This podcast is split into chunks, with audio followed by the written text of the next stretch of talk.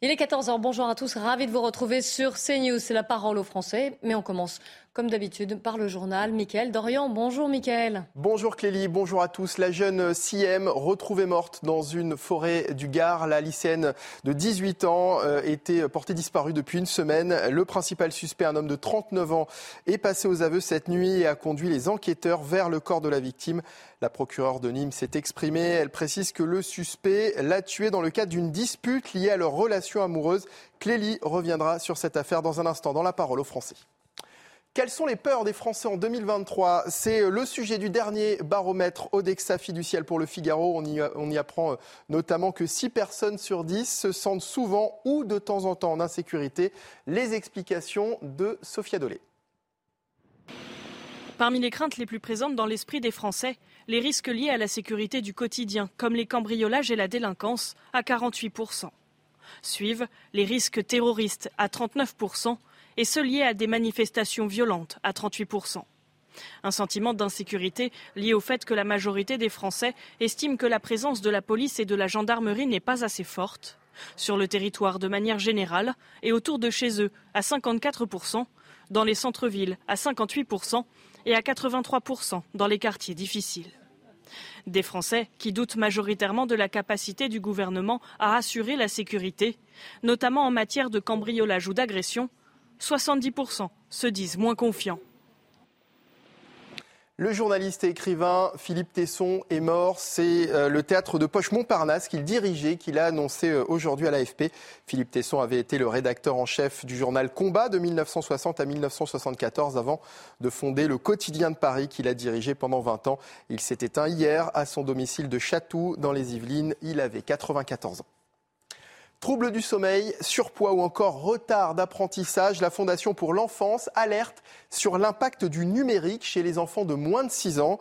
Dans ce premier baromètre, euh, la Fondation met en garde la surexposition des plus petits aux écrans, un phénomène en augmentation euh, dû notamment au télétravail des parents en présence de leurs enfants. Écoutez les parents justement interrogés ce matin au micro de Pierre-François Altermat.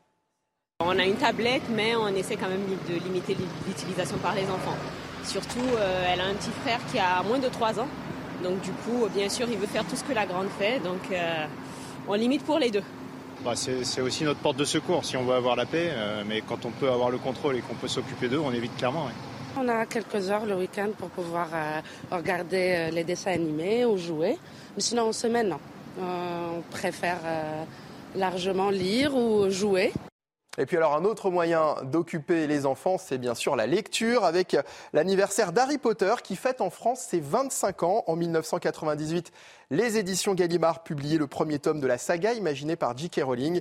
Les aventures d'Harry, Ron et Hermione ont bercé l'enfance et l'adolescence de beaucoup d'entre nous au point qu'encore aujourd'hui le succès de la saga ne s'essouffle pas. Reportage de Solène Boulan, Sacha Robin et Dorine Jarnias. Alors, oui, ils sont tous là. Sur les étagères de cette librairie, les sept tomes de la célèbre saga Harry Potter, ce jeune sorcier dont les aventures continuent de passionner les lecteurs. Je suis obligée d'avoir toute la série parce que je les vends euh, au fur et à mesure. On en parle, il y a des films qui passent à la télé, euh, donc oui, on les a et puis on les vend, donc on va, on va pas les enlever. Hein. 25 ans après la sortie du premier tome, Marie-Dominique en vend encore une vingtaine par an et se rappelle la ferveur du début de sa commercialisation à la fin des années 90. On en a dépoté un maximum, un maximum. Il y avait la queue, c'était, c'était affolant. Un succès littéraire très vite devenu une franchise, avec un premier film sorti en 2001 et son lot de produits dérivés. Les célèbres sorciers de la saga ont marqué plusieurs générations.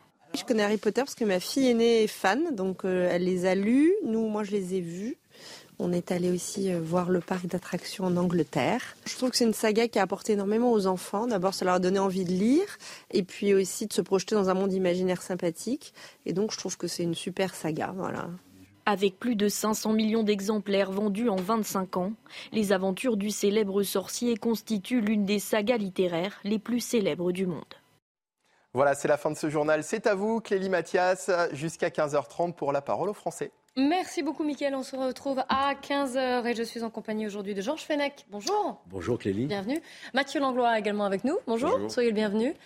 Amaury beaucoup du service justice de CNews nous a rejoint. On va longuement euh, parler de la disparition de Siem, cette jeune femme de 18 ans.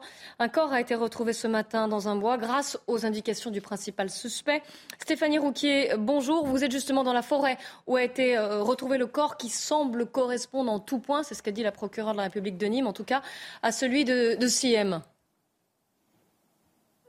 effectivement, c'est dans cette forêt, à quelques kilomètres seulement du domicile de Siem, que le corps de la jeune femme a été retrouvé cette nuit à 1h du matin. Alors pour l'heure, il n'y a plus de présence de forces de l'ordre sur place, mais eh bien, la procureure de Nîmes nous a indiqué que les précisions et les circonstances du décès seront dévoilées sans doute la semaine prochaine avec le rapport d'autopsie. Cet homme de 39 ans, eh bien, qui était suspecté et placé en garde à vue et passé aux aveux hier soir, il a indiqué aux enquêteurs le lieu où trouver le corps de la jeune femme. Il a également expliqué avoir tué euh, Siem suite à une dispute amoureuse. Effectivement, ils entretenaient une relation euh, depuis euh, plusieurs semaines. En passant aux aveux, eh bien, il a voulu donner des réponses à la famille, mais il a voulu également soulager sa conscience. La famille, justement, m'expliquait hier eh bien, qu'il connaissait bien cet homme. Tous, ils connaissaient cet homme, une proche de Siem, l'a même qualifié de voyou dangereux. Elle m'expliquait qu'elle était sûre qu'il était dans le coup, même si elle attendait toujours le retour de Siem. Cet homme a aujourd'hui été mis en examen pour enlèvement et séquestration des chefs qui, bien évidemment,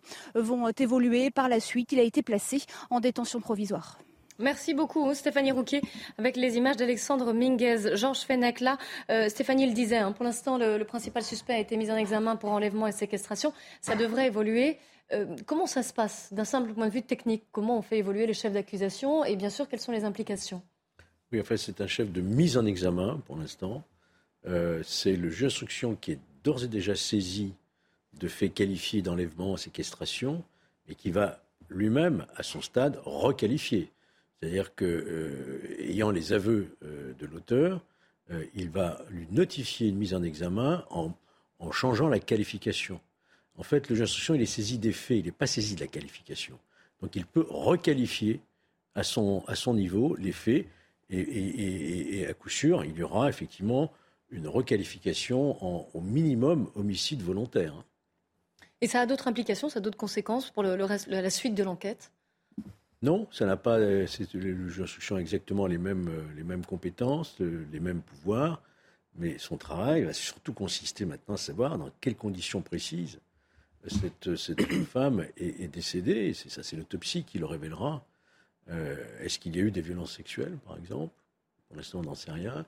Est-ce qu'effectivement elle est morte par étouffement, ce que dirait l'auteur? On n'en sait rien, sinon c'est. Il faut vérifier ces dires, effectivement. Ce qui va être déterminant, ça va être l'autopsie, puisqu'il n'y a pas de témoin hein, en fait, de ces faits. Amor beaucoup. Justement, l'enquête, elle a, elle a grandement évolué. Cette nuit, bien sûr, je rappelle que ça faisait une semaine que la jeune fille avait disparu.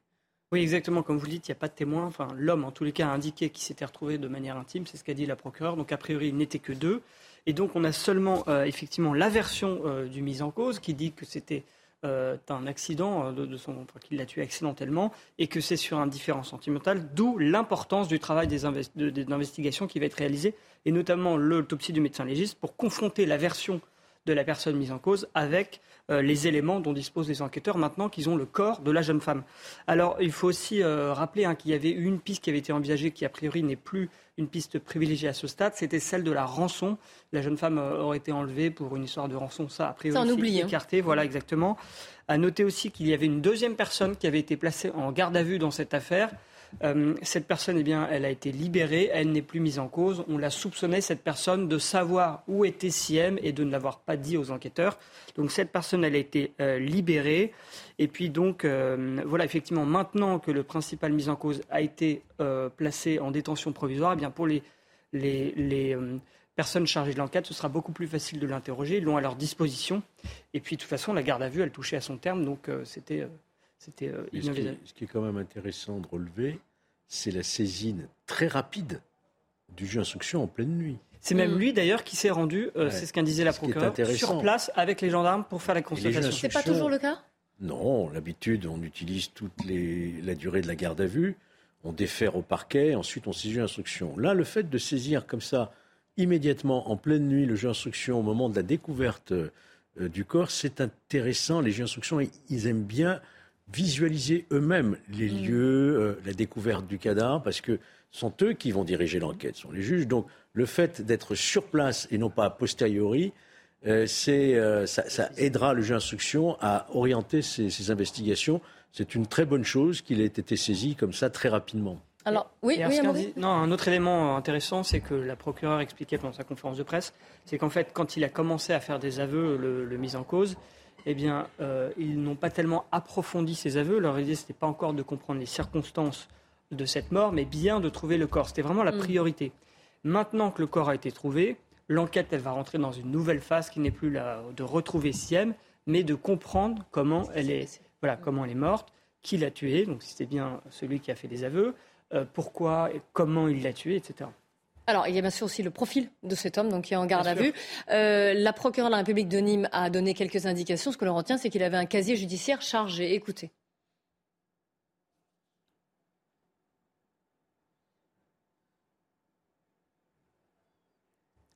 Ça va, ça va arriver. Le mis en examen, âgé de 39 ans, est déjà connu des services de justice. Son casier judiciaire porte mention de cinq condamnations pour des faits d'atteinte aux biens et de huit condamnations pour des faits en lien avec la conduite de véhicules. Il porte en outre mention d'une condamnation pour des faits de vol avec armes, pour lesquels il a été condamné le 2 avril 2015 par la Cour d'assises du Gard à 12 ans de réclusion criminelle, peine exécutée à compter du 21 septembre 2012. Il devait comparaître le 1er février 2023 dans le cadre d'un procès d'assises pour des faits de vol avec usage d'une arme. Il avait fait l'objet d'une détention provisoire d'une durée de trois ans, simultanément à la peine purgée de 12 années. Amaury beaucoup, ce que l'on sait et ce que l'on voit, hein, euh, c'est qu'il était bien connu des services de, police et de justice. Et il était aussi connu de la victime. Alors ça, je, me permets de le préciser, c'est que cet homme, il fait partie de l'entourage lointain de la victime. Mm. Euh, d'ailleurs, on l'a entendu, hein, notre reporter sur place disait que la, famille avait euh, le soupçonnait également. Alors effectivement, casier judiciaire loin d'être vierge, puisque 14 condamnations à son actif. Euh, la plus grave, c'est un vol avec arme pour lequel donc, il avait été condamné à 12 ans de prison. Sur le papier, il avait été condamné en 2015 avec 3 ans, a priori, en détention provisoire. Donc il, aurait dû sortir sur le papier en 2024. Mais il y a les remises de peine, il y a, beaucoup de circonstances qu'on ne connaît pas en détail, qui expliquent sans doute pourquoi il était déjà dehors, sachant qu'il était en totale liberté, il n'avait pas de suivi judiciaire spécifique. C'est ce qu'a indiqué la procureure, hein, qu'il comparaissait libre mmh. devant la cour d'assises pour encore une autre affaire euh, de violence euh, d'un vol avec arme. Ah oui, il devait comparaître euh, là d'ailleurs. Ces derniers jours. Ces derniers jours. Non mais moi c'est un éclairage que je vais demander à Maurice Bocco, c'est que j'ai pas compris, c'est qu'il dit que vous disiez qu'il se connaissait à la victime et, et l'auteur présumé. Or, lui, il parle clairement même d'une relation euh, sentimentale et d'une rupture amoureuse. ça, c'est effectivement ce que lui a dit dans ses aveux. Alors ça, c'est pareil, il va falloir que... Il va falloir vérifier, oui. Tout ça va... Parce que c'était la, question que j'avais pour euh, Georges Fenech, c'est-à-dire que est-ce que ça peut être qualifié... Enfin, évidemment, je pense qu'on va essayer de savoir s'il y, a non seulement homicide volontaire, ça c'est la première chose, mais est-ce qu'il y a aussi une, une notion de préméditation euh, dans son acte Ou est-ce que c'est comme, malheureusement, c'est souvent... Euh, utiliser euh, la thèse de, par la défense euh, de, du simple accident. Hmm. C'est ce que lui dit pour l'instant. Bah, c'est souvent, malheureusement, c'est souvent l'irresponsabilité fait que on, est, enfin, on, voit bien dans tous les faits divers que souvent on essaie de trouver des, des excuses plus lamentables les unes que les autres, mais or le but de la justice, c'est de, de, faire, de, faire, de, de prouver qu'il y a une préméditation. Vous savez, les strangulations, étouffements par accident, je ne crois pas trop. Hein. On a vu cette thèse, vous vous souvenez, dans l'affaire de la malheureuse Alexia Daval mmh. aussi. Hein. On prétendait, son conjoint, qu'il l'avait étranglée par accident. Euh, ça suppose un étouffement, je parle au médecin que vous êtes, un étouffement euh, avec la main ou une strangulation, euh, ça suppose une action forte, longue. ça n'est pas instantané, une strangulation, il y a un étouffement. Ça peut prendre même plusieurs longues minutes. Hein. Euh, donc l'histoire de l'accident, enfin évidemment, le juge d'instruction procédera à toutes les auditions. Et on verra euh, l'autopsie également. Hein. Mais euh, la préméditation, en, apparence comme ça, d'ailleurs le parquet n'en fait pas état, il n'y a pas de raison de penser qu'il y ait eu préméditation. il peut y avoir effectivement une intention homicide au moment des faits, sans précisément qu'il y a eu volonté préméditée, c'est-à-dire préparation. Euh, Ce que vous dites, c'est que c'est peut-être un accès de colère mais qui n'a pas été prémédité, qui a été sur le coup. Absolument, ce qui vaut rien à la gravité ah de l'homicide volontaire. Hein. Oh, nous sommes en ligne avec euh, docteur Jean-Pierre Bouchard. Bonjour. Bonjour. Vous êtes euh, psychologue, criminologue, vous connaissez bien ce type d'affaires. Alors justement, à chaque fois, et on le voit, la France est, souvent très émue par ce, genre d'affaires. Quel, ressort il y a? Euh, bah, Si vous voulez, ce sont des affaires qui, hélas, arrivent assez régulièrement. Euh, là, on a un, suspect, euh, puisqu'il faut l'appeler comme ça, euh, qui fait des aveux, des aveux qui sont sûrement partiels parce qu'ils sont, sont rapides, ils sont déclaratifs parce qu'il n'y avait que deux témoins de cet homicide, lui et sa victime. La victime, donc, étant morte, il est le seul et donc il donne une première version des faits. Euh, qu'il ne faut jamais prendre pour argent comptant, évidemment, c'est totalement déclaratif. Il faut vérifier euh, si cette relation euh, existait vraiment, cette relation intime dont il parle, jusqu'où elle existait vraiment. Est-ce qu'il y avait déjà eu des, rapports intimes entre eux ou est-ce que c'était la première fois? Est-ce que ces rapports paraissent consentis, diront l'autopsie, ou est-ce qu'ils ont été contraints? Est-ce que la victime s'est rendue à ce rendez-vous de façon euh, volontaire ou est-ce qu'elle y a été forcée? Euh, donc autant de questions qui vont être affinées maintenant lors de l'instruction et qui pourront donc euh, affiner à la fois le mobile, la qualification des faits évidemment exact, et puis tout ce qui va concerner la personnalité, car nous l'oublions pas, cette personne, donc ce suspect, euh, est un habitué des faits délinquentiels, donc il est aussi un habitué des interrogatoires de, police et de justice. Euh, donc euh, il, est possible qu'il dise des choses qui, dont il pense qu'elles lui seront favorables. Là, effectivement, c'était rappelé le, fait de dire que les actes ne sont pas volontaires est atténuant en quelque sorte ou n'est pas aggravant euh, par rapport à la préméditation. Donc tout ça, ce sont des choses que l'on voit euh, extrêmement fréquemment euh, en matière d'homicide, même de délinquance en général. Donc maintenant, le, juge ou la juge d'instruction, ainsi que les, enquêteurs, vont affiner tout ça et ce sont des données qui sont parfaitement connues de ces professionnels. Alors pour l'instant, en tout cas, il semble coopérer, puisque c'est lui qui a indiqué l'endroit où se trouvait le, corps, qui reste à identifier encore, hein, je le dis. A, priori, selon la, les mots de la procureure de la République de Nîmes, il semble correspondre en tout point à celui de CM, mais on attend l'authentification, euh, euh, j'allais dire, euh, officielle. Mais donc, il, il a coopéré, il a, semble-t-il, craqué et dit aux, enquêteurs, aux policiers, voilà, euh, il est passé aux aveux et ensuite il a indiqué le corps. Oui, bien sûr, bien sûr, euh, bien sûr. Euh, il a fait ça. maintenant, ça, les mobiles qu'il avance restent bien sûr à vérifier et à affiner. Euh, alors souvent, je ne parle pas de cette affaire, je vais, je vais me décoller de ça. Euh, souvent, ce qu'on remarque, c'est dans les gens qui altèrent, chez les, gens qui sont coupables, qui altèrent la vérité, euh, savent exactement ce qui s'est passé, hmm. savent quelles sont les traces et indices qui peuvent être retrouvés. Donc certains pensent que inévitablement, ça va revenir sur eux plus ou moins rapidement, et que avouer rapidement est en quelque sorte plus intéressant pour eux que de le faire tardivement ou d'être coincé en quelque sorte par les preuves matérielles qui vont s'accumuler. Donc tout ça sont autant de données et il faut rester extrêmement calme par rapport aux premiers aveux, aux premières versions et tout ça va se, va se préciser évidemment au fur et à mesure de l'enquête et lui-même va, va, va, sûrement évoluer en fonction des éléments matériels qui vont être euh. Là, il y a beaucoup de polices techniques et scientifiques qui vont être faites sur la téléphonie, les, les, les, les relations, euh, les, témoignages des proches qui, qui connaissent cette relation ou pas.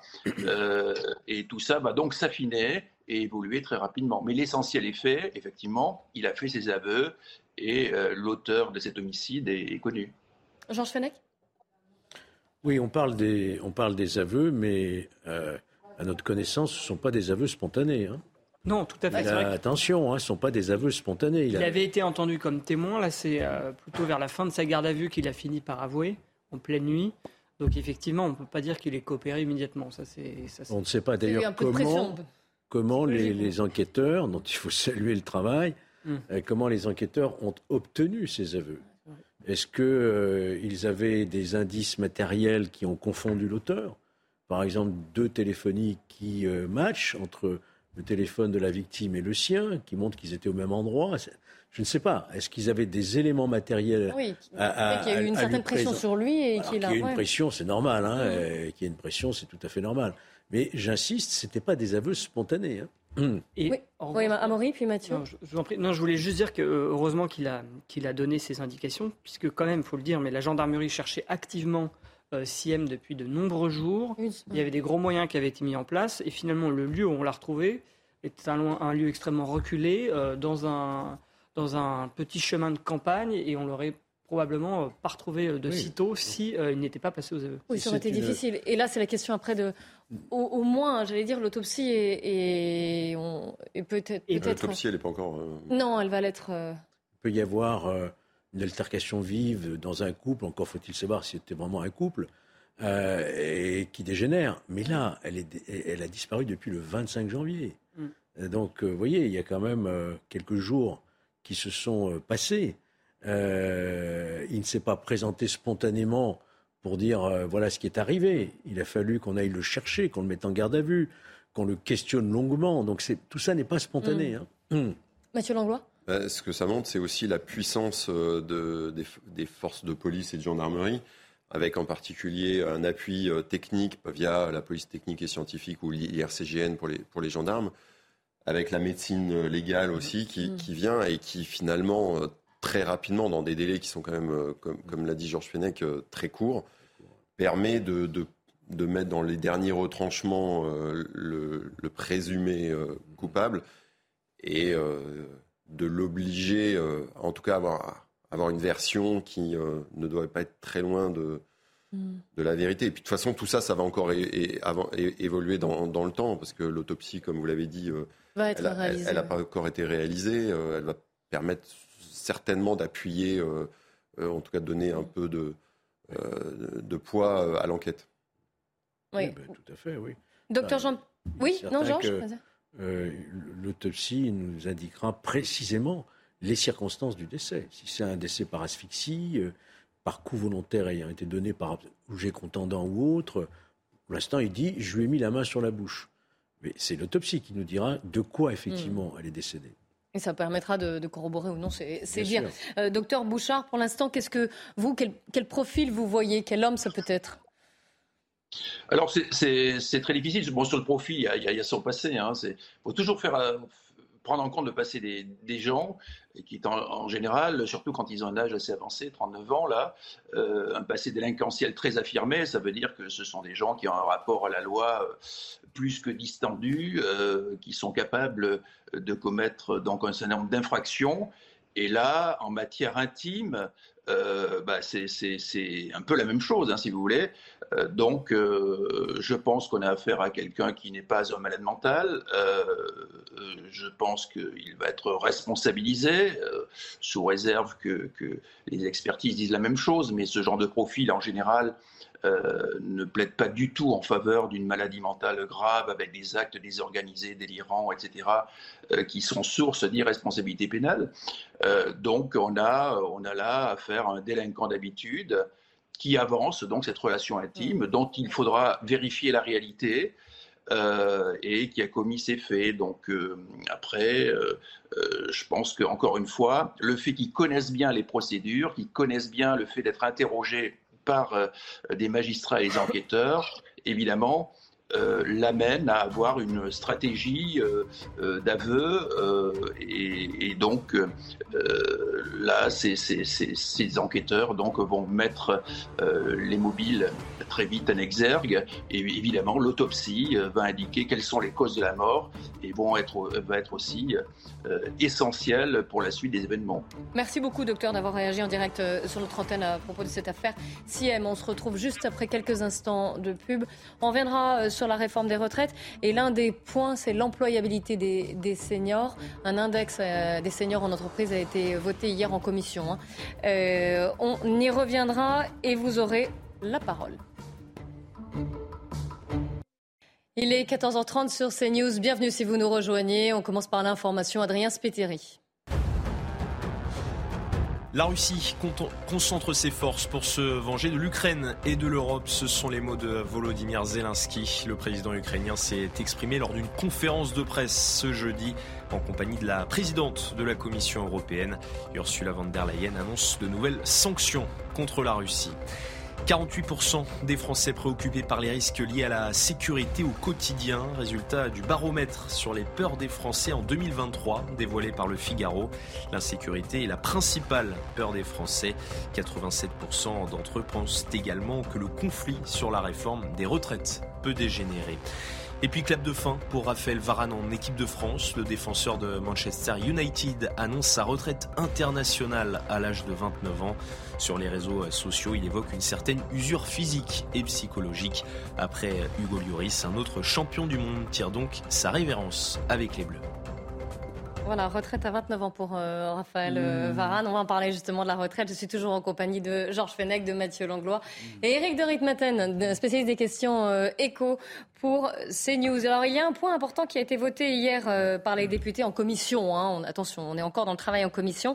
C'est un index senior dans les entreprises pour, mmh. je cite, améliorer la place des salariés en fin de carrière. Vous savez que dans le cadre de cette réforme, de ce projet en tout cas de réforme des retraites, l'employabilité des, seniors, le travail des seniors est un point clé.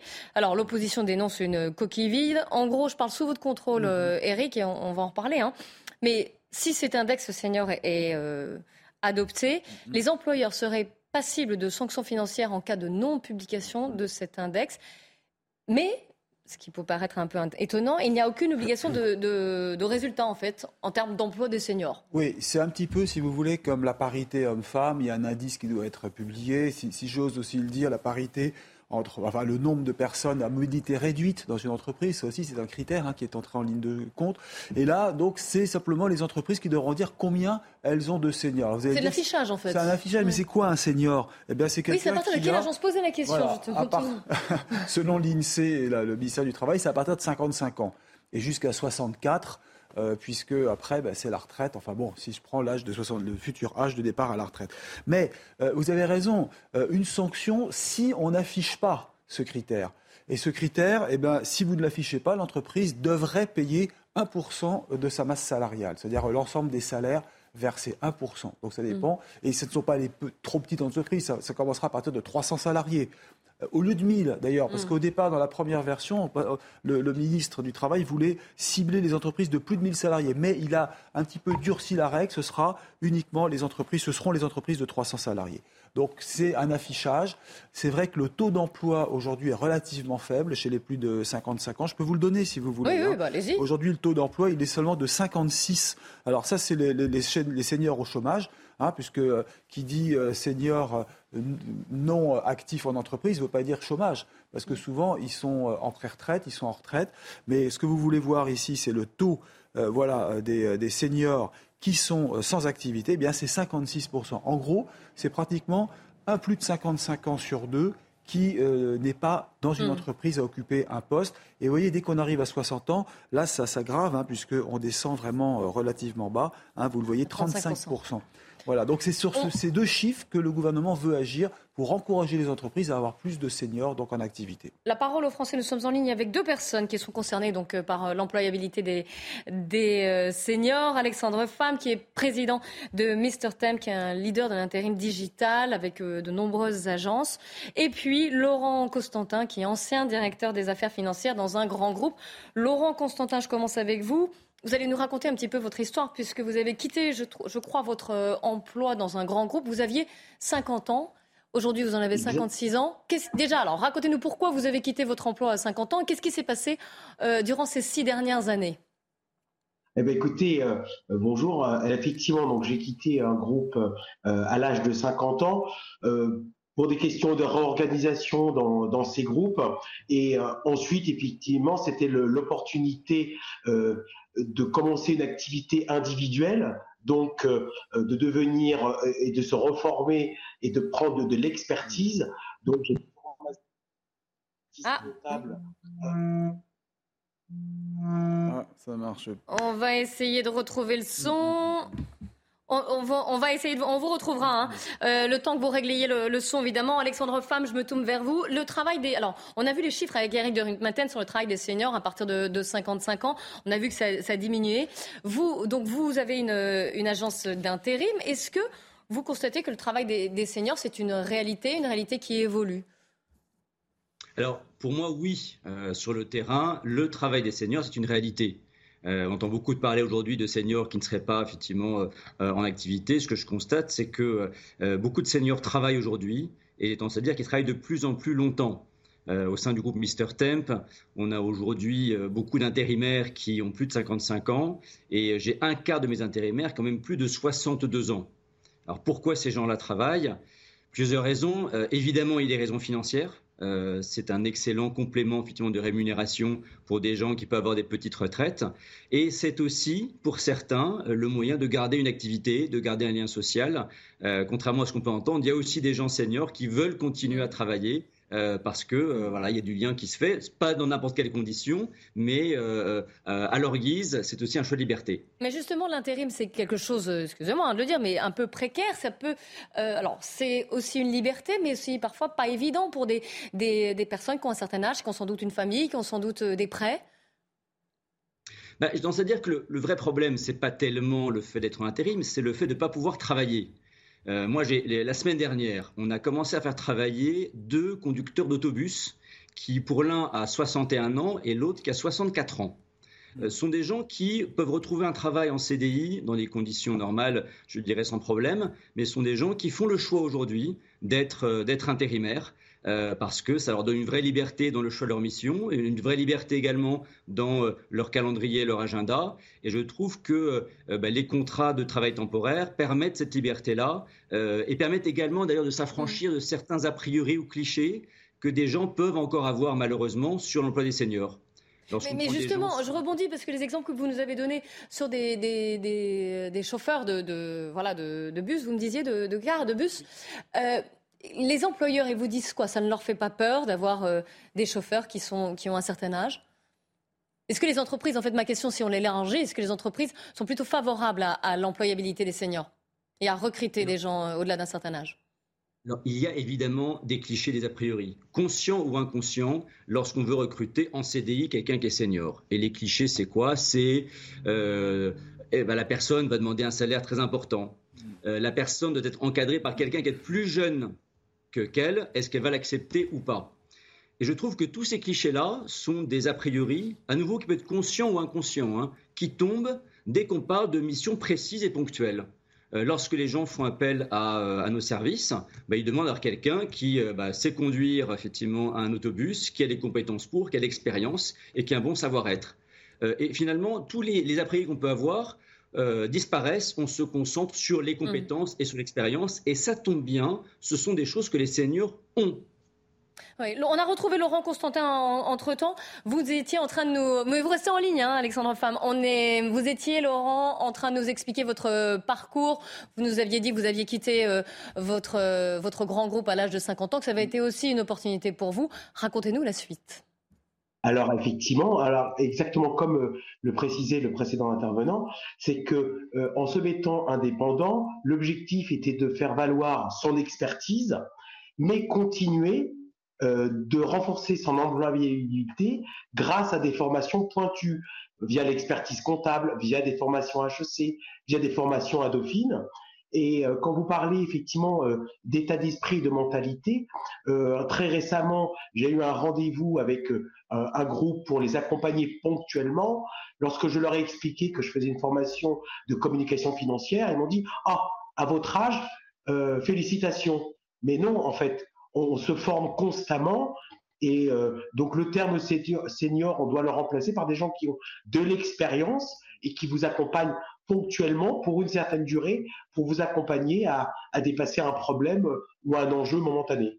Mais justement, durant ces six ans où vous avez cherché euh, euh, du travail, où vous êtes formé, où vous êtes réorienté, est-ce que cet âge a été un handicap pour vous dans les yeux des recruteurs? Euh, il faut un petit peu convaincre quand même un petit peu les, recruteurs. Et je commence régulièrement en leur disant, oui, j'ai 55 ans, donc je suis senior, mais je suis junior parce que je suis papa d'un petit garçon de 9 ans. Donc j'ai des, des enjeux, des problématiques de senior, mais également de junior. Euh, donc ça permet de, couvrir un petit peu le spectre euh, de, de, de, la personnalité. Et puis après, c'est lorsque les entreprises font appel à nous, elles ont un problème, elles veulent être rassurées. Notre expertise, notre expérience fait qu'on va les rassurer et on va solutionner le problème. Donc, euh, on n'a pas besoin de 50 manuels ou de X années. On intervient et euh, généralement, au bout de 6 mois, 8 mois, les entreprises sont très contentes. Donc, ça, fait, tout à fait écho avec le commentaire euh, précédent. Oui, bien sûr. Je me tourne de nouveau euh, vers euh, Alexandre Femme. Qu'est-ce que vous pensez de cette euh, réforme de retraite et notamment de ce, point qui pourra peut-être être adopté, ça on ne le sait pas encore, de cet index d'employabilité des seniors? Oui, alors je sais, on a toujours une manie en France de, dès qu'on a un problème, si on crée une commission où on crée effectivement un indicateur euh, de reporting. Alors, je suis toujours un petit peu sceptique sur euh, euh, la contrainte additionnelle que cela apporte aux entreprises, mais si elle reste légère, je, je, je, pense qu'il n'y a pas de difficulté à ce que les entreprises soient très transparentes sur l'emploi des seniors. Et si je peux me permettre, ça permettra peut-être de lever quelques tabous, quelques clichés. Euh, on entend beaucoup effectivement que les seniors bah, ne peuvent pas travailler ou ont du mal à travailler. Et je suis sûr qu'on aura des très très beaux exemples d'entreprises qui emploient des seniors, qui en sont très contents, et ça permettra petit à petit de, de faire avancer effectivement l'âge d'emploi des personnes. Mais sincèrement, si on, si on, là, l'employabilité des seniors, ça concerne surtout une, une catégorie socio-professionnelle élevée, j'allais dire des cadres, non? Ou est-ce que, on, est-ce que des, non, pas forcément. Je vous vois euh, dire non de la tête? Euh, pas forcément. C'est vrai que, euh, alors évidemment, il y a des tâches pénibles euh, sur lesquelles certaines tâches évidemment ne sont pas appropriées pour des seniors. Les, les, ports de charges lourdes sont moins adaptés, c'est une réalité. Mais euh, de nombreux métiers industriels aujourd'hui, par exemple, hein, euh, ne sont pas des métiers qui requièrent une force physique importante. c'est des, des domaines de, de, des techniciens, de la technicité, par exemple. Je parlais tout à l'heure de, chauffeurs d'autobus. ce ne sont pas forcément que des métiers tertiaires ou d'encadrement qui euh, euh, nécessitent des compétences euh, de seniors. Alors, je vais donner la parole en, plateau. Il y a des questions. Mathieu Langlois? Mais moi, juste pour répondre, en venant, le, taxi qui m'a amené, justement, c'était exactement ce cas de figure. Avec, j'ai discuté un peu avec lui et c'est un monsieur qui avait quitté senior et donc hmm. qui avait quitté son, son activité principale et qui cherchait un complément et, et qui faisait le taxi, qui est quand même, à mes yeux, un métier, hmm. surtout dans le trafic parisien, qui peut être euh, stressant, stressant et puis et puis et puis contraignant physiquement mmh. aussi. Donc euh, euh, je suis parfois je suis un peu surpris parce qu'on a d'un côté 75% je crois de la population qui actuellement manifeste contre toute évolution de l'âge de, de, départ à la retraite mmh. et on voit bien qu'aussi il y a une une mmh. frange de la population qui, pour plein de bonnes raisons, et je me reconnais assez bien dans Laurent, même si je suis encore un peu plus, plus jeune, euh, souhaitent continuer à avoir du lien social, souhaitent continuer à exister. À se former aussi à des nouvelles euh, techniques. Et en plus, quand ils parlent d'aller se former à HEC de ça, moi je, enfin, je dis bravo.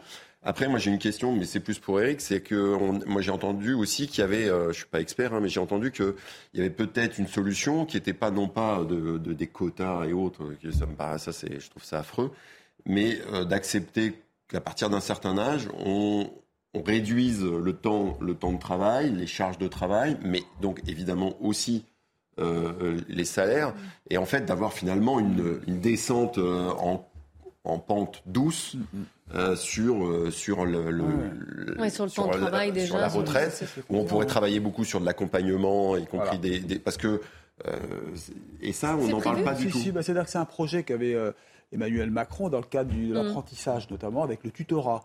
C'est-à-dire, vous savez, euh, une personne plus âgée, pour aider un jeune à démarrer, il lui donner la fibre, l'envie de travailler, lui apprendre les ficelles du métier. Ça, c'était une très très bonne idée, mais il faut le mettre en route. Et puis l'apprentissage, d'ailleurs, commence à pas trop mal marcher aujourd'hui en mmh. France. Hein. Vous avez vu que les chiffres sont plutôt positifs. Ça démarre vraiment, euh, peut-être pas encore au niveau de l'Allemagne, mais ça démarre bien.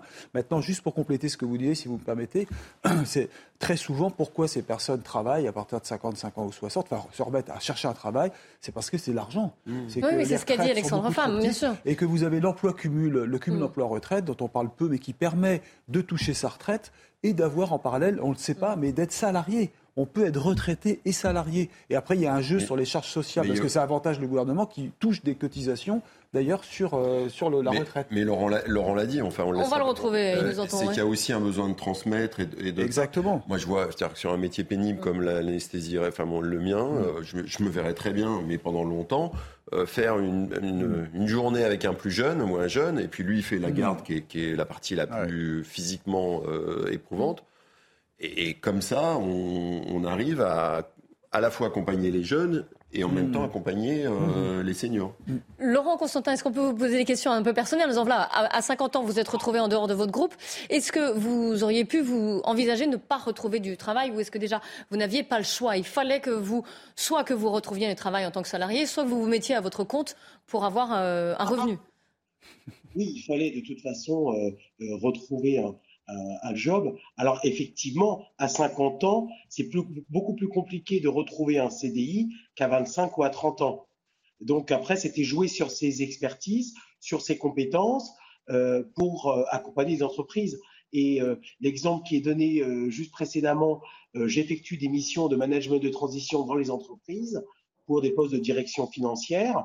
Et les personnes qui sont ou recrutées ou qui interviennent ensuite elles, sont euh, euh, très en attente de partager euh, mon expérience, essayer de récupérer le maximum d'informations, pas uniquement sur l'entreprise en elle-même, mais sur, sur les process, la façon de travailler. Parce qu'elles savent qu'elles ont quelques semaines, quelques mois pour faire un partage d'expérience. Donc effectivement, c'est un, un index, c'est peut-être intéressant, mais renforcer cette problématique de partage d'expérience, c'est primordial. Alors, on a un petit problème de, son. je vais vous laisser régler votre, votre son de nouveau. Je vais donner la parole à Georges Fenech en attendant. Pour, pour Eric de cette réforme des retraites n'a de sens si on pousse l'âge de départ à la retraite à 64 ans que si effectivement on retrouve l'emploi des seniors. Hmm. On est bien d'accord. Euh, comment se fait-il euh, que notre pays est le mauvais élève en Europe, puisque si on fait des comparaisons effectivement avec l'Allemagne ou d'autres pays nordiques notamment, je mm. crois qu'on est en pourcentage à 4% de moins, donc on a une marge de progression importante. Mm, mm. Qu'est-ce qui fait que dans notre pays, effectivement, euh, euh, nous n'arrivions pas à euh, faire travailler les seniors plus longtemps? C'est la question que je me pose. Pourquoi? Est-ce que c'est culturel? Et en ce qui concerne, au fond, l'index, moi, évidemment, les personnes, je crois, soit pour des sanctions. il faut être incitatif pour les entreprises. Est-ce que nous ne pourrions pas envisager, par exemple, pour inciter les entreprises à garder plus longtemps leurs seniors ou à les recruter d'ailleurs, avoir euh, une, modulation sur les charges patronales, par mhm. exemple, c'est-à-dire une incitation. Euh, On va poser directement la question. Eric, vous allez répondre, mais je donne en, priorité la parole à Alexandre Femme, qui va peut-être pouvoir répondre à votre, mhm. à votre question, Georges. Bah, écoutez, je, pense que euh, hmm. apporter des incitations, évidemment, est toujours une bonne chose. Euh, mais dans le hmm. contexte actuel qui plus est d'entreprises qui recherchent des compétences, je pense que le, le timing est extrêmement approprié. 95% euh, d'entreprises que je croise aujourd'hui rencontrent des difficultés de recrutement. Quel que soit le niveau de compétence d'ailleurs, quelle que soit la géographie en France, je pense que c'est une superbe opportunité à saisir pour remettre à l'emploi des personnes qui ont justement de l'expérience et des compétences. Pourquoi pas un ajustement des charges Peut-être une incitation euh, qui aiderait en ce sens, comme on l'a fait pour l'apprentissage par ailleurs pour les jeunes. Pourquoi ne pas appliquer les mêmes recettes pour les seniors? Mais je rebondis aussi sur la question de, Georges. Mais pourquoi est-ce qu'en France, on a du mal quand même avec le, taux d'emploi des, seniors? Qu'est-ce qui explique que notre marché du travail est peu favorable finalement aux, gens âgés d'un certain âge? Selon vous, hein, peut-être que vous n'avez pas de réponse. Oui, ah, j'ai deux éléments de réponse. Hein. Le premier, il est statistique. C'est que lorsqu'on regarde le détail des chiffres, je trouve qu'ils sont un peu biaisés dans leur lecture, puisque le taux d'emploi sur les 55-64 est un des plus faibles d'Europe. Lorsqu'on regarde le détail de la tranche, par exemple, 55-59 ans, on n'est pas mauvais. Et le grand facteur qui explique pourquoi est-ce qu'un taux d'emploi des seniors qui est plus faible que les autres, c'est précisément la retraite à 62 ans, qui fait qu'effectivement, au-delà de 62 ans, il y a très très peu de seniors qui travaillent aujourd'hui. Donc, il y a effectivement ce premier élément-là qui est statistique. Il faut arriver un petit peu à nuancer les analyses qu'on peut avoir. Et deuxième point aussi, c'est toute la perception qu'on peut avoir et qui est un peu entretenue aussi par, par ce qu'on entend, à savoir que bah, lorsqu'on est senior, c'est difficile de trouver un boulot. La réalité, c'est pas ce que je, vois au quotidien aujourd'hui. Les seniors sont capables de trouver un boulot. Pour beaucoup, ils ont envie de trouver un boulot et ça tombe bien, entreprises ont besoin de compétences dont ils disposent.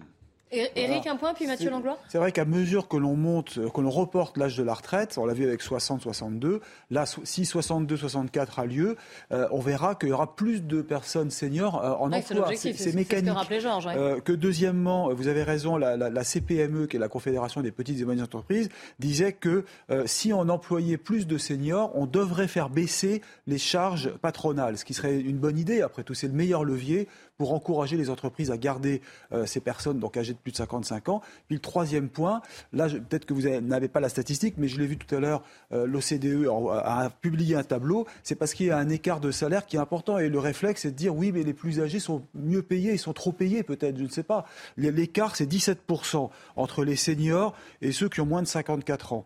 Euh, alors que vous voyez en, en Italie, oh, c'est plus en Italie d'ailleurs, 19%, c'est moins en Allemagne 11%. Alors 17%, est-ce que c'est beaucoup, pas beaucoup sur un salaire euh, de cadre Hein, euh, c'est à vous de juger. Mais il y a l'expérience. Il y a l'expérience. Il y a la... peut-être que le jeune est plus mobile, le, le senior l'est moins.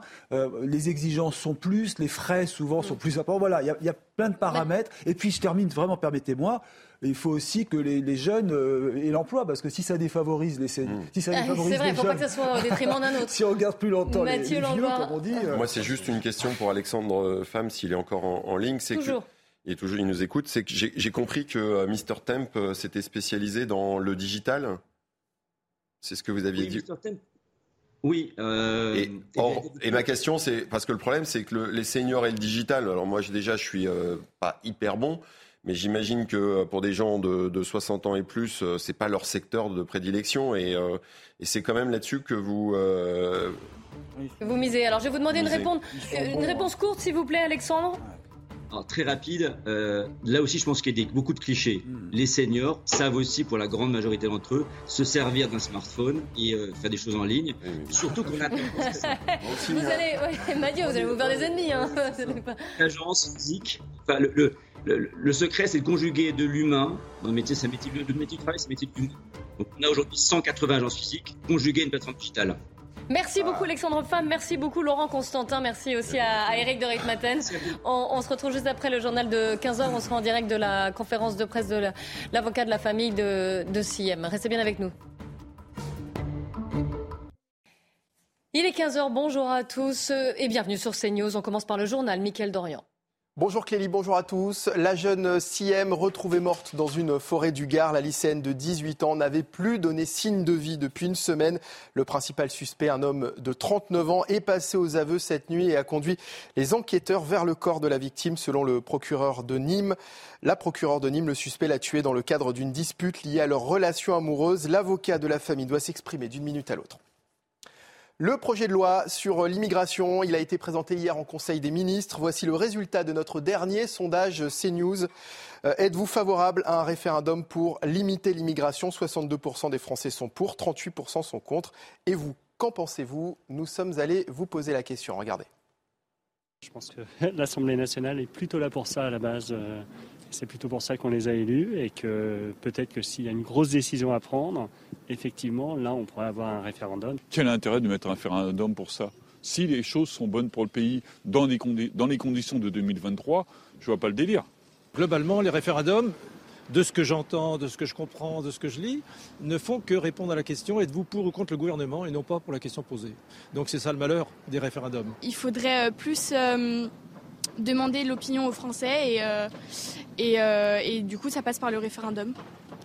Dans le reste de l'actualité, la diplomatie russe dénonce les propos d'Emmanuel Macron. Lundi, le président français avait été interrogé concernant d'éventuelles livraisons d'avions de chasse à l'Ukraine. Il avait souligné que chaque décision de livraison d'armement devait répondre à des critères, notamment que cela euh, ne soit pas escalatoire. Écoutez la porte-parole du ministère russe des Affaires étrangères. Le président français est-il vraiment certain que des livraisons d'armes lourdes, d'avions au régime de Kiev pour mener des opérations de combat ne mèneront pas à une escalade de la situation? Je n'arrive pas à croire qu'il s'agit là de la logique d'un adulte.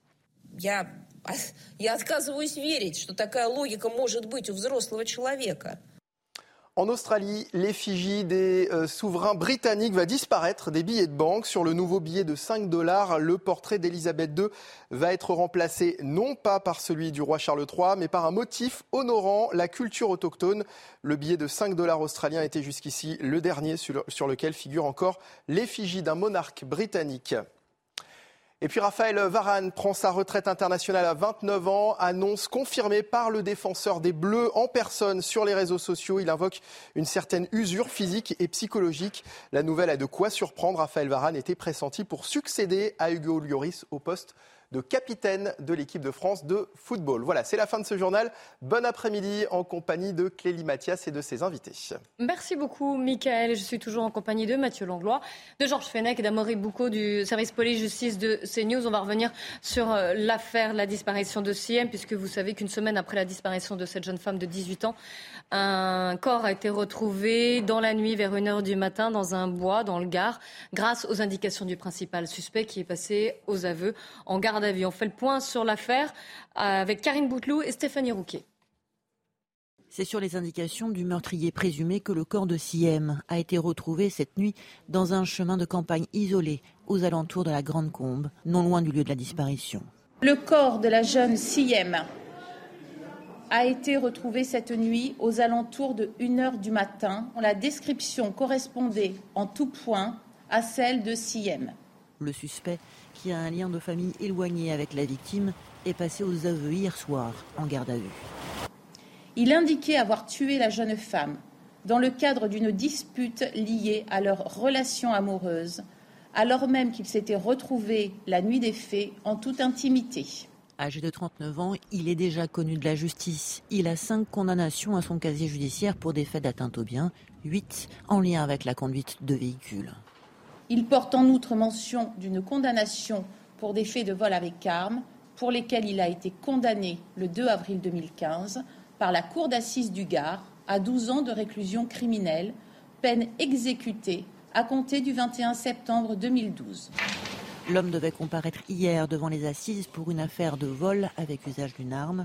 Après Alors on va, euh, on s'interrompt puisqu'on va écouter en direct la conférence de presse de Maître Batti, qui est l'avocat de la famille de Siem. Constitué euh, auprès de la famille, auprès des victimes, des parties civiles. Nous avons décidé de tenir cette conférence de presse pour trois raisons. Euh, d'abord, je reviendrai très rapidement sur les faits. Ensuite, je vous expliquerai qui était Siem. Et enfin, je vous parlerai de l'entourage et de la douleur dans laquelle ils sont enferrés euh, en ce moment même. Sur les faits, euh, comme vous le savez très brièvement, le mercredi 25 janvier, euh, il y a eu la disparition de Siem.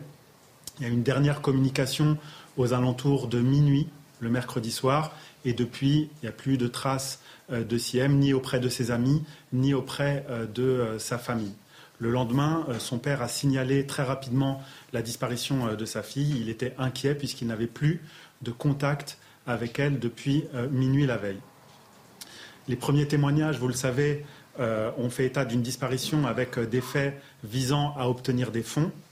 Et il y a donc eu très rapidement une enquête qui a été ouverte par le tribunal judiciaire d'Alès, qui était compétent en raison, en raison du lieu des faits. Le 30 janvier, il y a une enquête pour arrestation, enlèvement, séquestration ou détention arbitraire. Et le 31 janvier, euh, cette procédure a été transférée auprès euh, du tribunal judiciaire de Nîmes avec un double placement en garde à vue. L'individu qui est aujourd'hui euh, mis en examen et placé en détention provisoire et son ex-compagne.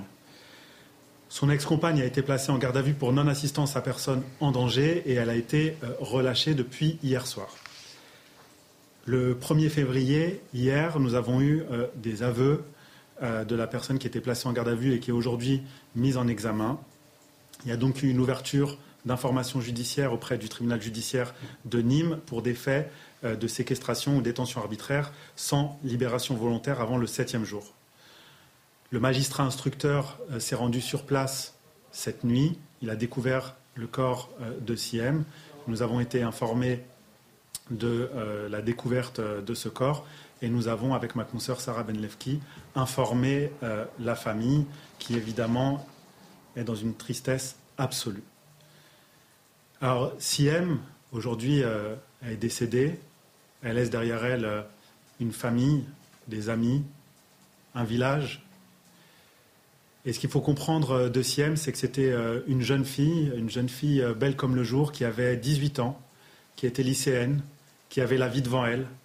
Elle avait des projets d'études supérieures, peut-être à Paris, montée sur la capitale. Elle était très proche de sa famille. Et plus globalement, elle était très proche de tous ceux à qui elle pouvait rendre service. C'est la raison pour laquelle on perd sa trace chez sa grand-mère aux alentours de 22h30, parce qu'elle était partie rendre visite à sa grand-mère après être allée chez son père. Elle était très famille, était toujours dans le partage, aimée de tous, heureuse de vivre, et encore une fois, avec la vie devant elle qui lui a été confisquée et qui, évidemment, concomitamment, a été confisquée à tous les membres de sa famille. Sur son entourage, que vous dire à part qu'ils font preuve aujourd'hui d'une grande dignité? Ils ont évidemment un sentiment de colère profond, un sentiment d'injustice abyssale, mais ils ont aussi cette quête de vérité, de justice, de compréhension. Ce village, pour que vous le compreniez, pour que vous le saisissiez, c'est un village extrêmement convivial où tout le monde connaît tout le monde. Il est aujourd'hui endeuillé. Il y a toujours euh, des choses très belles qui se passent dans des moments dramatiques. Il y a un élan de solidarité. La famille est entourée par les amis qui sont entourés par les amis des amis et globalement, le village ne fait qu'un aujourd'hui. Un autour de Siem, de la mémoire de Siem, de ce qu'elle était et de ce qu'elle restera très probablement tout le temps auprès de ceux qui l'aiment. Le dernier point que je voulais euh, voir avec vous aujourd'hui, c'est simplement de respecter euh, le temps du recueillement de la famille qui a besoin de ce temps, de quelques heures, de quelques jours, de peut-être quelques semaines, pour euh, encaisser le choc, un choc profond pour les uns et pour les autres. Donc on vous demande de ne pas tenter les joindre et si toutefois vous voulez des réactions, de passer que par moi ou ma consoeur Sarah Benlevki. La procureure a parlé d'une dispute amoureuse qui, sera à l'origine du décès. Est-ce que la famille de Siem avait connaissance de cette relation amoureuse? Alors, cette relation amoureuse, euh, je vous le dis euh, de façon euh, tout à fait claire, personne n'en avait connaissance et pour l'instant, ça n'est que la version de la personne mise en examen, mise en cause. Donc cette version n'est corroborée par personne. Personne n'avait connaissance de cette relation hypothétique. Siem n'est plus là pour la confirmer. Évidemment, c'est une version du mise en examen. Il est tout à fait probable que cette relation n'ait jamais existé. Quelle était la relation entre la famille et le mis en examen? Alors, c'est une relation euh, très simple, hein, très claire. Si vous voulez, Siem, d'abord, elle voyait ce monsieur comme euh, une nièce voit un oncle, comme euh, une petite sœur voit un grand frère. Il y a un grand écartage entre les deux. Et la relation qui faisait le lien entre Siem et ce monsieur, c'est simplement qu'elle gardait les enfants de sa cousine très régulièrement. Sa cousine, qui est donc l'ex-femme de cet individu. Siem n'a pas prévenu une amie pour dire que justement elle allait le rejoindre le, soir même de sa disparition? Alors ça, il y a une enquête qui est en cours. Je ne peux pas rentrer dans les détails de l'enquête. En tout état de cause, il n'y a pas de relation amoureuse connue de qui que ce soit concernant euh, Siem et euh, cet individu. Il était réputé violent, la famille en avait peur? Alors, euh, on sait aujourd'hui qu'il a un casier assez lourd, qu'il a un casier judiciaire avec de nombreuses mentions. On parle de 13 mentions. Donc euh, évidemment que ce n'était pas euh, quelqu'un euh, qui était fréquenté par cette famille, parce que c'est une famille très sérieuse, sans problème. Siem est une fille sérieuse, sans problème. Les parents sont des parents sérieux, sans problème. Donc évidemment, ça venait jurer un petit peu avec le reste de la famille. Est-ce qu'on sait de quelle manière ils ont pu entrer en relation? Est-ce qu'ils étaient en relation avant? Est-ce qu'on ne sait rien du tout? Les parents ne savaient même pas qu'ils se connaissaient alors les parents savaient qu'ils se connaissaient puisque, je vous l'ai dit, Siem gardait les enfants de sa cousine. Donc dans ce cadre-là, dans le cadre de babysitting, on parle d'une jeune femme qui a 18 ans et qui, comme très probablement de très nombreuses jeunes femmes, font du babysitting et ont un petit boulot sur le côté. C'était le cas de Siem. Et eh bien évidemment qu'il y avait des relations, mais d'aucune autre nature que celle que je viens de décrire. Et c'est les enfants de la cousine et de l'individu euh, mis en examen? Ce sont les enfants du, du couple? Exactement, c'est ça. Si vous n'avez pas d'autres questions. Donc on ne sait pas encore dans quelles conditions il l'a attiré à, à, minuit, parce qu'elle est quand même allée le rejoindre à minuit. Alors, on ne sait pas si elle est allée le rejoindre, on ne sait pas si elle a été enlevée, on ne sait pas si elle a été séquestrée. Aujourd'hui, euh, toutes ces questions sont encore en suspens. On va laisser euh, au magistrat instructeur et lui permettre la sérénité de l'instruction. Et justement, ce sont des réponses que nous aurons au fur et à mesure euh, de, l'instruction et qui seront évidemment d'abord à l'attention de la famille qui a besoin de, vérité aujourd'hui. La famille, elle est également en colère La famille, elle est d'abord dans un état de sidération parce qu'évidemment, quand on est euh, parents, euh, frères, sœurs, euh, cousins, cousines, amis de Siem, on a tout prévu sauf la disparition de cet être absolument exceptionnel. Et donc, pour l'instant, il y a des sentiments mélangés, il y a des sentiments de sidération, de colère, de tristesse extrêmement profondes, mais au-delà de tout ça, d'une grande dignité. Et je tiens à le préciser parce que j'ai eu l'occasion d'être dans plusieurs dossiers de ce type-là. Et la famille de Siem est absolument remarquable, exemplaire et avec une dignité extraordinaire l'individu avait été laissé libre, euh, devait être jugé aux assises euh, hier euh, pour des faits de, braquage commis en 2011. Est-ce que la famille comprend que, cet homme était en, liberté alors pour l'instant, ils ne se posent pas ce genre de questions. Encore une fois, ils sont dans le recueillement. Évidemment, on sait qu'ils devaient comparaître aujourd'hui, aujourd'hui ou hier, devant la cour d'assises. Donc ça, ça les met euh, un peu plus dans le désarroi. Si vous n'avez pas d'autres questions, nous allons mettre fin à cette conférence de presse. Merci à tous.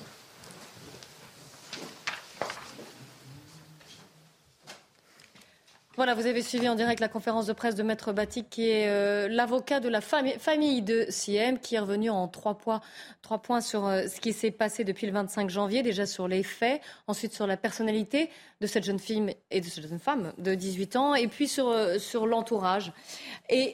À Maury, on a appris quelque chose. C'est-à-dire que le principal suspect qui est passé aux aveux hier, qui a indiqué l'endroit où se trouvait le corps de Siem, avait également indiqué qu'il était dans une relation amoureuse avec Siem. Euh, d'après Maître Batik, personne n'avait connaissance de cette relation amoureuse. Oui, ça c'est très intéressant. Effectivement, c'est ce qu'on a appris cette nuit, c'est que lorsque le, le, mise en examen est passé aux aveux, il a indiqué euh, a indiqué d'abord le lieu où était euh, la jeune femme, le corps de la jeune femme, mais il a aussi indiqué les circonstances euh, enfin, il a donné sa version, qui sont les circonstances de la mort de cette jeune femme, de Siem, et il a dit effectivement qu'ils avaient, ils entretenaient une relation sentimentale et qu'elle était morte par accident. Alors là, c'est très intéressant puisque l'avocat de la famille nous dit que personne dans l'entourage de la jeune femme n'avait connaissance de cette relation sentimentale entre cet homme et, la jeune femme. Euh, donc ça, enfin, il met vraiment en cause cette version des faits qui doit encore être corroborée, il faut le dire aussi, par l'autopsie qui va être réalisée du corps de la jeune femme qui a été retrouvée, donc je rappelle, cette nuit.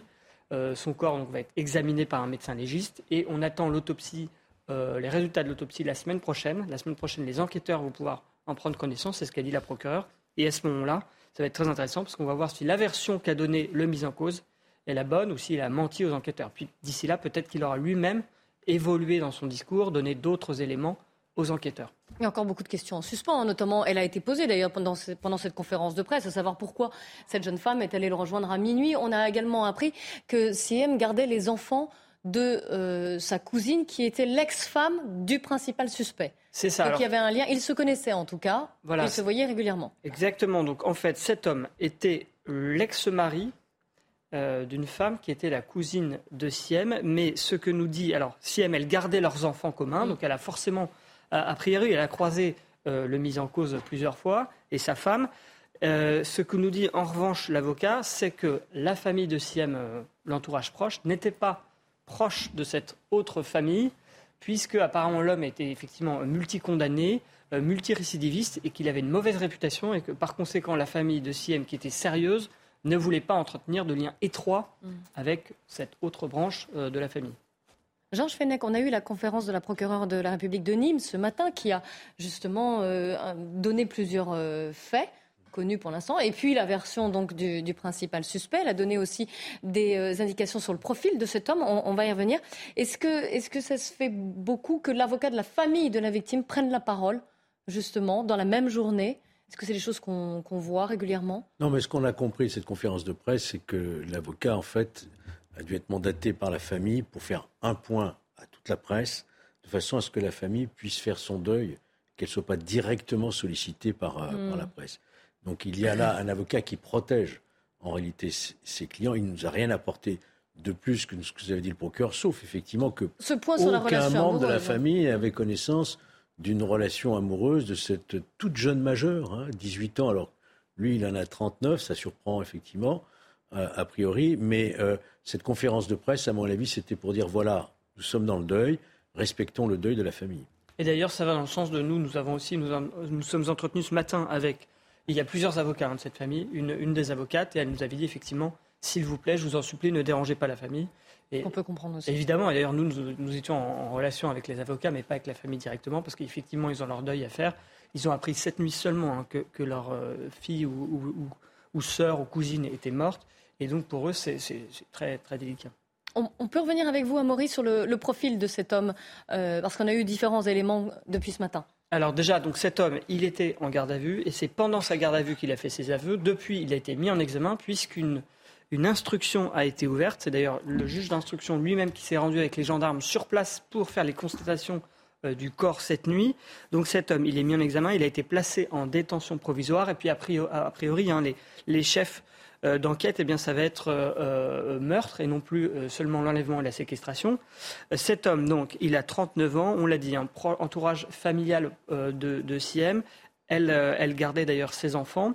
Euh, il est Lourd casier judiciaire, bien chargé. voilà, lourd casier judiciaire, euh, loin d'être vierge, puisque 14 condamnations à son actif, alors 5 pour des atteintes aux biens, euh, 8 pour des conduites de véhicules et une condamnation euh, assez, euh, assez lourde pour vol avec arme, puisqu'il avait été condamné en 2015 à 12 ans de prison, euh, sachant qu'il avait commencé à purger cette peine euh, dès 2012, a priori en détention provisoire.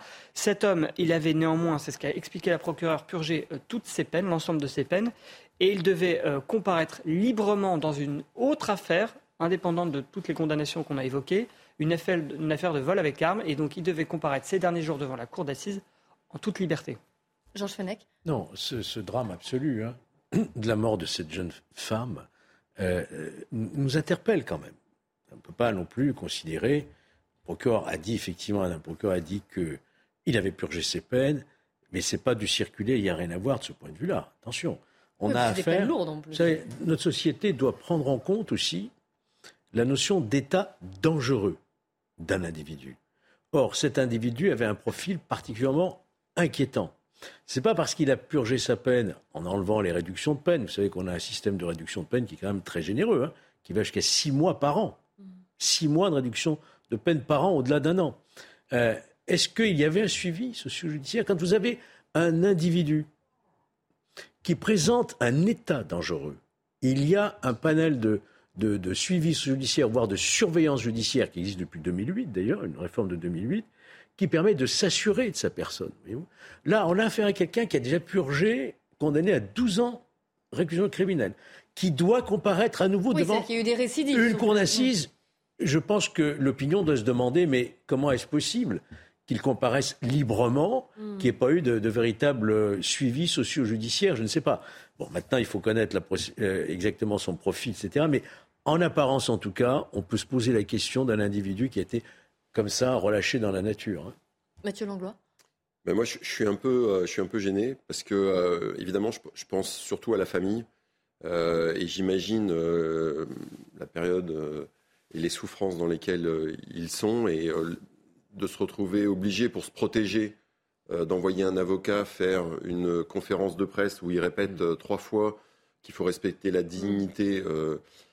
Euh, quand on voit tous ces, micros, je comprends, hein, on est dans un monde et puis je suis, là, donc euh, je, euh, je, suis réaliste, mais voilà, ça me met mal à l'aise par rapport à ce moment. J'en ai vécu moi en tant qu'intervenant, je sais ce que ça peut représenter et je sais, j'imagine très bien l'état dans lequel est ce- cette famille. Et cette conférence de presse, elle est évidemment, je, loue le, courage de, l'avocat, mais en même temps, elle montre quand même, elle nous montre à tous la réalité de, de notre système où on veut toujours avoir une couverture médiatique, surtout, et on demande à un avocat de, de protéger une famille alors qu'ils sont bouleversés par l'émotion. Alors, ce, qui est, ce qui est vrai, c'est qu'il y avait aussi des appels à témoins, et, et pour ça, en, général, la presse est aussi très utile pour justement relayer, les témoins et dire voilà. Qu'il y ait la conférence du procureur, qu'on ait des informations, que la police, que le. Bon, très bien, mais, mais là, je pense qu'il était très mal à l'aise, euh, cet avocat. Euh, parce qu'il fait juste, comme l'a dit Georges Fenech, il fait juste de la, de la protection, protection. de, euh, euh, entre guillemets, du, moment de, deuil et de souffrance de, la famille. Merci à tous les trois, en tout cas, euh, d'être venus sur le, plateau de CNews pour en parler. Dans un instant, Nelly Denac et ses invités, 90 minutes info. Elle va revenir, bien sûr, euh, sur ce drame, sur la, mort donc de la jeune CM, 18 ans, qui était disparue dans le Gard depuis une semaine. Son, ce qui, a priori, semble être son corps, d'après ce qu'a dit la procureure de la République de, de Nîmes, a été retrouvé ce matin dans un bois pas très très loin de son domicile. Un, suspect a été mis en garde à vue. Il avait été déjà condamné à de multiples reprises. On continue d'en parler sur CNews.